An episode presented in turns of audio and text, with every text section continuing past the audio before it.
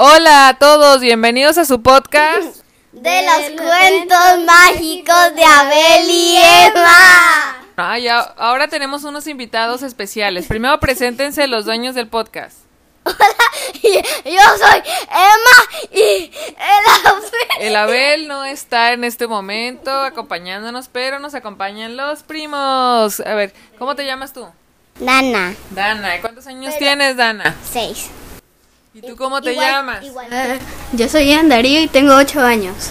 Muy bien. Y. Nana tenemos la misma edad. Bueno, vamos a empezar a leer el cuento. Pongan mucha atención. Mamá, ya Se llama Los músicos de Bremen. A un burro viejo y cansado, a su amo se le ocurrió venderlo para carne, pero el burro que era avispado se escapó de su casa. En el camino se encontró un perro. ¿Qué haces aquí? le dijo el perro. Mi amo quiere matarme porque no sirvo para cazar, le dijo. Ah, no, el burro le preguntó ¿qué haces aquí? y el perro le respondió Mi amo quiere matarme porque no sirvo para cazar. Vente conmigo, dijo el burro, pero el perro aceptó. No muy lejos se encontraron un gatito. ¿Qué te pasa, gatito? Ay, como soy viejo y ya no cazo ratones, me echaron de la casa. Vente con nosotros. Al gato le gustó la idea y se fue con ellos. En un gallinero vieron a un gallo muy triste. ¿Qué te sucede? Es que mis amos piensan echarme a la olla. Ven con nosotros, formaremos una orquesta. Y el gato marchó con ellos. La ciudad aún quedaba lejos y estaban dominados por el cansancio y el apetito. Miren, ahí se ve una casa, quizá encontremos comida, dijo el gallo. Ya junto a la casa, el burro se asomó a una ventana para ver quién estaba dentro. Hay dos ladrones que se están comiendo lo que han robado. Entonces pensaron en un plan para espantar a la pareja de ladrones. Se colocaron cerca de la ventana y empezaron el concierto. ¡Au! ¡Miau! ¡Ah! ¡Kikiriki! ¡Ah! ¡Ah! Rebuznos, ladridos, maullidos y kikiriqueos. Ante tal estrépito los ladrones salieron corriendo sin volver la vista. Ya después nuestros músicos se quedaron en la casa y lo pasaron muy bien. Y esto es el fin. ¿Les gustó el cuento? Sí. ¿Cuál fue su parte favorita? A mi parte favorito es cuando em, espantaron a los ladrones. ¿Y la tuya, Lana? Es, es tímida. ¿Y tú, la tuya, Dari? Eh, fue cuando, cuando encontraron al gallo y vieron la casa. Ah, ok. Y a ver, a ver si, si se acuerdan del cuento. ¿Por qué corrieron de su casa al gato? Porque era viejo y ya no cazaba ratones. Ok, ahora una pregunta para Dana.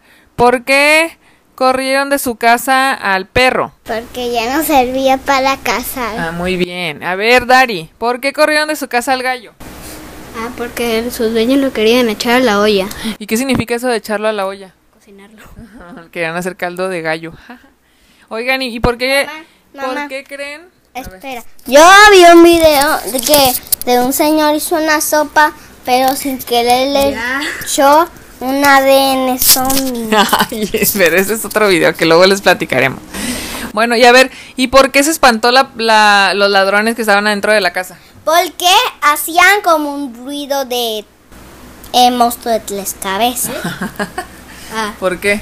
¿Por qué se espantaron los ladrones que estaban adentro de la casa? porque la orquesta de los animales son, estaba muy ruidosa. Ah, Se espantaron. y se espantaron. Muy bien. Vamos a leer otro cuento porque ese estuvo muy cortito. Pongan atención, ¿eh? Se llaman las ardillas sin hogar. Las ardillas sin hogar. Mamá ardilla y sus pequeñines se encontraban sin hogar y sin saber a dónde acudir, pues un forzudo leñador había cortado de un tajo el árbol donde vivían. Mientras que el autor de tal hecho iba tan feliz y dispuesto a terminar de uno en uno con todos los árboles que había en el bosque. Sin importarle de que estuvieran habitados por simpáticas ardillitas u otros animalitos que con tanto amor habían instalado en ellos su casita. Algunos habitantes del bosque estaban muy alarmados cuando veían al desalmado leñador acercarse a sus moradas. ¡Ay, ahí viene el leñador! Una ardilla vigilante que hacía su ronda acostumbrada por el bosque encontró al leñador dispuesto a cortar uno de los árboles. ¿No te da pena lo que estás haciendo? le dijo. También mamardilla sollozando le comentó Este árbol es mi casa. Aquí vivo con mis pequeños. Si tú tiras el árbol me quedaré sin un hogar donde vivir. Perdóname, nunca creí que así fuera, le dijo el leñador. Y desde aquel día las ardillitas marcaban los árboles que el leñador podía cortar porque no estaban habitados. De esa forma, él no, se, él no se quedaría sin madera y nuestras amiguitas sin hogar. Fue así como todas las ardillitas y los demás animalitos vivieron tranquilos y contentos en sus casas, ayudando al buen leñador en su tarea. ¿Les gustó? Yes, sightseeing. Ok, a ver, ¿cuál fue tu parte favorita, Dari? Eh, fue cuando las ardillas empezaron a quejar por porque el leñador andaba cortando sus casas. Ok, ¿y cuál fue tu parte favorita, Nana? Cuando tacharon los árboles.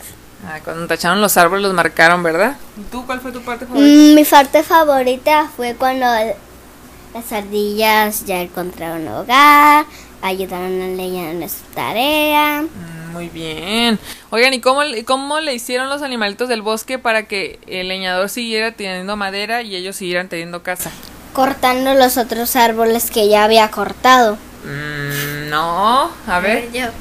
Eh, ayudaron al, leñador marcando con, con pintura los árboles que sí podía cortar. Ajá. ¿Y cuáles eran los que sí podía cortar, Nana?